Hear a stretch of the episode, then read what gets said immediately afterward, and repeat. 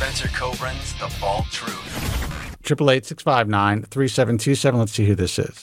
Hey, you're on the air. Who's this, and where are you calling from? Uh, hi, this is uh, Brendan from Connecticut. Brendan, how are you? Yeah, Hello, Brendan. I'm fine. How are you? No, you Hello, know, thanks for all taking right. the call. You got it. Doing pretty good. Sure. Glad to get through. Uh, yeah, I just, you know, I had probably a really rudimentary question. I just sort of stumbled upon this live uh, Q and A right now, and Sure. I figured I'd give a call. I, I followed uh, Joel, Mm-hmm. J- sorry, Joe on uh, on YouTube here for a while, but it's been a couple of years since I uh, looked into hair stuff. Um, but I'm 38 um, or 37, I'm about to be 38, and uh, I, you know, I'm Mm-hmm. I think what I'd call a Norwood six at this point. Um, Okay. and I just wanted to s- ask, like, what, what, what, what do you think someone in, in that position at my age and at that, uh, you know, excelled uh, state of hair loss? What are my options? Like, is it worth even considering the chemicals and drugs? Is a hair transplant something that's going to be extraordinarily expensive to cover all of the territory I'm going to have to cover now, or should I consider just getting like a the tip back and like the front the front line or whatever? Uh, The, mo- the most expensive part, the most expen- expensive aspect of a hair transplant, in my view, especially if you have advanced hair loss, is your the emotional uh, expense and the the reality that you know you have a you're really limited by the amount of donor hair that you can move. So if honestly, if money was not an option, if you are Norwood six currently at the age of what do you say you're thirty what thirty nine? About 38, about Yeah. 38.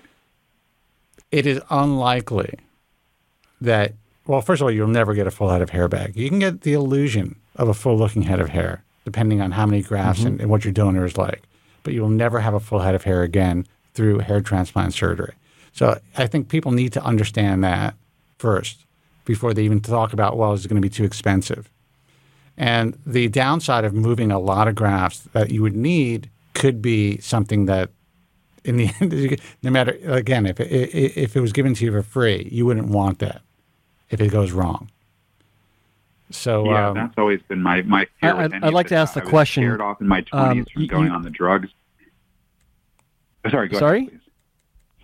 Oh, so, sorry. I think I was talking over you, but go go for it. That's okay. Well, I, I was, I was going to ask you. Um, you know, the, the first thing you asked was, being a Norwood six, is it worth uh, taking the medication or, or or medication in general? So my question to you is, is it worth not and progressing to a Norwood seven, which is a lot more hair or a lot more loss than just a Norwood six?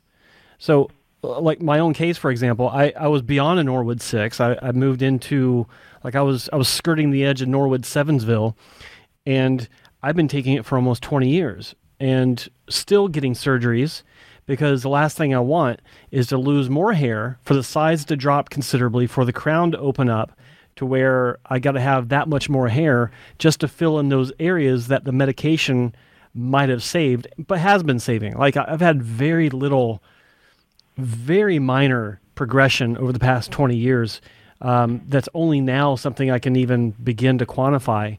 Like 10 years ago, after taking it for probably eight, eight or nine years, I saw no difference. In fact, my my crown had improved noticeably, according to like Dr. Wong. The first thing he said when he when he came in to see me um, during my nine month follow up was, "Your crown looks thicker," which was um, just the the fringe areas at the bottom of this of the lower half of my crown. So, you know, at the very least, if it can maintain what you have, then that helps us set up the the foundation for anything you want to do on top of that down the road to get what what hair that you can back, whether it be through additional um, additional medications that you want to compound on top of finasteride, um, whether it be through non non surgical means such as a laser cap or PRP or anything like that, and then ultimately, if you do want to have uh, the, the surgical surgical option, then why why not maintain the medication or maintain what you have through the through the surgical experience? And and I equate that to having um, you know a, a, a tooth re- uh, replaced. Do you stop brushing your teeth because you've you've had a few teeth replaced? It doesn't make any sense. No, no, you don't. I mean, I, I would say that I got scared off from uh, uh, the drugs uh, probably a decade ago when I was really looking into it in the first place because I just saw so many testimonials that might be you know fake or might be you know just so rare but that you know guys that had said if they knew what they knew now then that they would never would have even started it because I, I they, would- I would say that you know they're the they're real. and the ED and everything I would say for the mo- I say the, mm-hmm. the vast majority of, of of like you said testimonials or or experiences written about online, all the negative stuff is real. Now, is all of the all- is everything uh, you know uh, caused by the drug? We don't know, but they took this drug. This is what happened to them, and this is the, these are the experiences that they're putting out there. So I could see how you know I I I wrestle with it myself as far as would I have gone on the drug if in 1994 people who were taking it for benign prostate hyperplasia were writing about it, or honestly, the internet was barely in, in its existence at that point. So if I would have found something, would I have taken this drug? And if I was not, you know, if, if this information was provided to me and I just chose not to take this drug, I wouldn't be doing what I'm doing today. So you know, but I get it a hundred percent. Now, are, are you saying that at this stage in your life you are over that possibility and you're willing to take a risk? I'm not sure. I guess the fact that I keep coming back to it um, means I'm still certainly, you know, I, I, I don't like, I would prefer to have hair. I'd even prefer to have the amount of hair I had three years ago to what I have now. But I think to some extent, I'm at least like 60% settled with the idea that like I will lose the rest of my notable top hair and I will just start being fully bald on purpose or I will just deal with it as it comes. You know, I have a nice ginger beard. I have a fairly good head shape but you know, and I'm I'm fairly averse to too many chemical drugs that I don't know what ultimately the effect. What, what is your life like now, as far as you know, just your, your social life and your ability to function, you know, professionally, interpersonally, uh, with your hair loss, Uh, as it is? Is well, in that I've never experienced, you know, the last the last ten years when that's most relevant has not. I've never not been balding, so I don't know what it would have been like if I had a full head of hair. But I have a very active dating and sex life. I have a you know good career. I I do work in the entertainment industry, so I always wonder if I would do a lot better uh, if people. Uh, you know, I just know people react to certain things visually differently, and uh, I'm sure as active as my dating life is, it would probably be broader uh, if I, you know, had the full head of hair again. But I know I never will. So then it's the question for me of do I settle with that, uh, or do I do? Because part of me is like, oh God, if I chose not to take the drug when it could have really saved a good amount of hair five years ago, seven years ago, why would I start taking it now when all my Now- fears about it are still Now, there? are you asking Uh, for permission or advice, or you're asking, or you, or you just want answers to your to your question? I'll, I'll give it to you. If you want advice, I'll, I'll give you my just based on your story. This is Yeah. this is how I what I think. You you seem to be a together person. You've you're you're doing well in your career apparently, and you are. You said you have an active social life and sex life. Would you be more? You know, if it's if you're able to function, look at yourself in the mirror and just be like, okay, this isn't ideal for me, but I'm able to live my life. I'm not incredibly depressed about it. I can move on and function normally. Yeah, I would love to have more hair, but you know, if you could recognize that that's probably not a possibility, to me it seems like you've won already. While you're still struggling with it to some degree, it doesn't appear like it's really affected your life. You're not a shut-in. You you're able Yeah. to move on with your career and be successful in life. I mean, you're one of the winners. There are people like Joe from Staten Island and others who have called this broadcast who they, they could not move on with their lives. They couldn't be in the position that you're currently in, given their circumstances. So, um, I to me, if you were afraid to take any chemicals or take any medication ten years ago, don't take it, man. There's no reason for it. And a hair transplant, honestly, is out of the question. Okay. So- So, so yeah, because that has been what I've been hanging on to is like, well, if I, you know, if I make a, a good chunk in the next year or two years or whenever, I maybe I will be willing to drop 30k on that uh, if I have that kind of surplus. If, Um, if you try, if you choose choose to go that route, then you would be, in my view, it, it, it would be remiss of me not to say that you need to be on medication. So Okay. it's not it's not one or the other, especially at your advanced stage of hair loss. But for anybody, you know, it hair transplant surgery essentially, and I've said this I said this on this on today's broadcast. You're just moving hair from one place on your scalp, the DHT resistant hair, hopefully, to another place. And it doesn't slow the progression or stop the progression of your hair loss. And um, you only have a finite amount of hair that could be moved. So Yeah. most people who are have aggressive hair loss like you will not have a great hair transplant. Joe is an anomaly in my view, uh, based on his his experience. You know, uh, Damn you, was well- Joe, giving us false hope. but just the fact that he had ten surgeries and minor surgeries. Yeah, that's, you know, I don't think of it that way. I think of it as like one or two at most, and then I'm done. And I, I don't plan on this being like an ongoing surgical life. Once you start, man, that's it. Well, yeah, but but the only Yeah. reason I'm I'm a I became a surgical junkie is simply because my my desk was 30 feet away from the from the OR, right? And and Yeah. it just became like this thing. It's like, hey, uh, patient canceled for today. Um, Joe, you want to? Yeah, let's get in here. Let's let's revise that donor scar. It's a little too wide for my liking. I'm like, uh, for your liking, what about mine? Okay, fuck it, let's do it. So, you know, it wasn't like if I did if, if I didn't work in the clinic, uh, I probably would have had two, maybe three, um, and that would be it because it wasn't it, it wasn't as convenient, uh, and that's what it comes down to. It was convenient, not to mention free. Um, so Oh, that I didn't I- know I that wouldn't be- your story. That's a huge part. Yeah, yeah, it's a huge part. Like, like, look, I mean, when you think about it, when you look at my history, um, which you can see on hairtransplantmentor.com, Joe Tillman got hair transplants for free. Sorry. I know, I, I, I was waiting for that.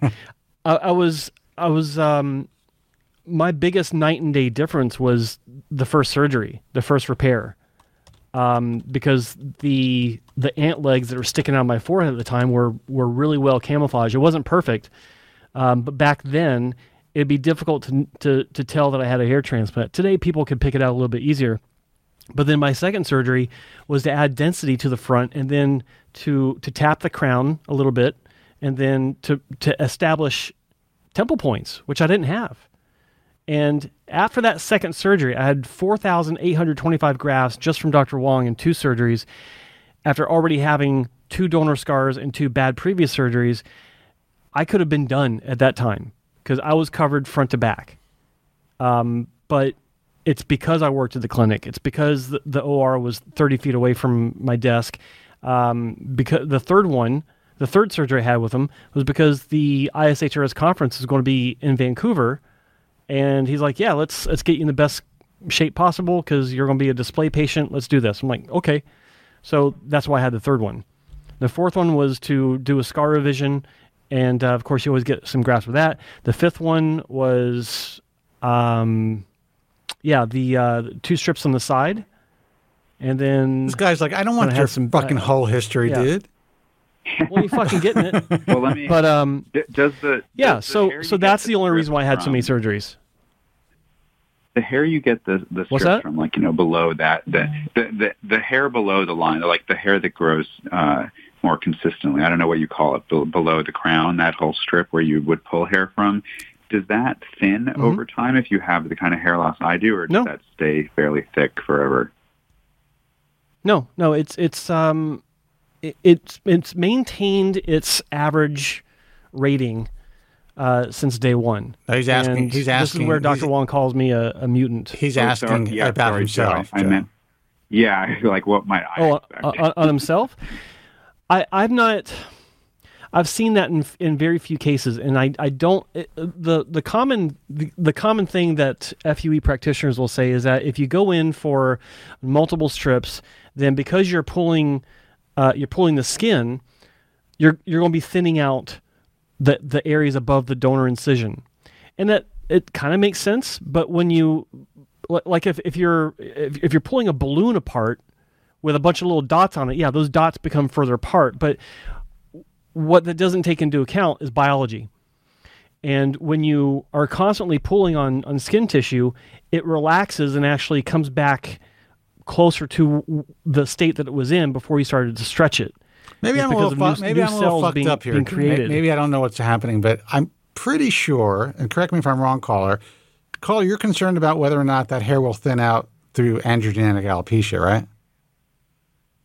Uh, yeah, like if wh- regardless of whether I do Oh. anything to replace the hair I've lost, like if that hair will I completely also go. flaked on that. My apologies. I thought you were asking if the donor area thins with multiple strips. I'm thinking like, am My I bad. losing my mind? Because that's not what well, this guy well, just th- well, you are.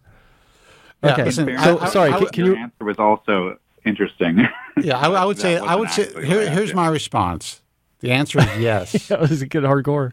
yeah, the answer is There you yes. go. Your yeah. To answer your question, yes. your donor hair, the hair that's uh, that's being used for your hair transplant can eventually thin and miniaturize. If you look at older older men who have aggressive hair loss, you will normally see that the donor area is thin, and in some cases it gets so thin you're just like, holy cow! Like if, doing what I do, I would like if this guy would have chosen to have a hair transplant when he was 30, he'd be screwed. Which is exactly my fear, um, and why I probably won't do this. And so also like, um, and feel free to stop me whenever I've taken up too much time. But I, I've noticed you guys let calls go on a bit. So Oh, every, everyone except for you. We got to go. I'm just kidding. Go. Yeah. if, is there value to using like one of you know the minoxidil foam or whatever on the hair that I have, or does that only work in in complement with an internal uh, drug? I think for the long term, there probably isn't any value, and it's going to be more difficult for you to utilize. Um, if you're going to take medication, in my view, especially to to maintain what you have long term and possibly uh, strengthen your donor area for a future hair transplant, then I would say most experts would say you need to be on finasteride or dutasteride. I'm not a doctor, um, but trying to apply that stuff to your head every day in hopes and just wondering whether or not you're going to keep that fringe or keep the donor hair strong for a future hair transplant, I don't think it's a reasonable plan, and it probably wouldn't last more than a few years if it did work. Hey guys, thanks so much for listening to this episode of The Bald Truth. You know, the broadcast streams live every Friday at 2 p.m. Pacific, 5 p.m. Eastern, and 10 p.m. Greenwich Mean Time. If you'd like to watch the show or see us in studio, call us live, ask any questions. If you have any concerns, if you just want to vent, you can check us out on Joe Tillman's YouTube channel, which is youtube.com forward slash hair transplant mentor, or you can watch and listen to us live on thebaldtruth.com.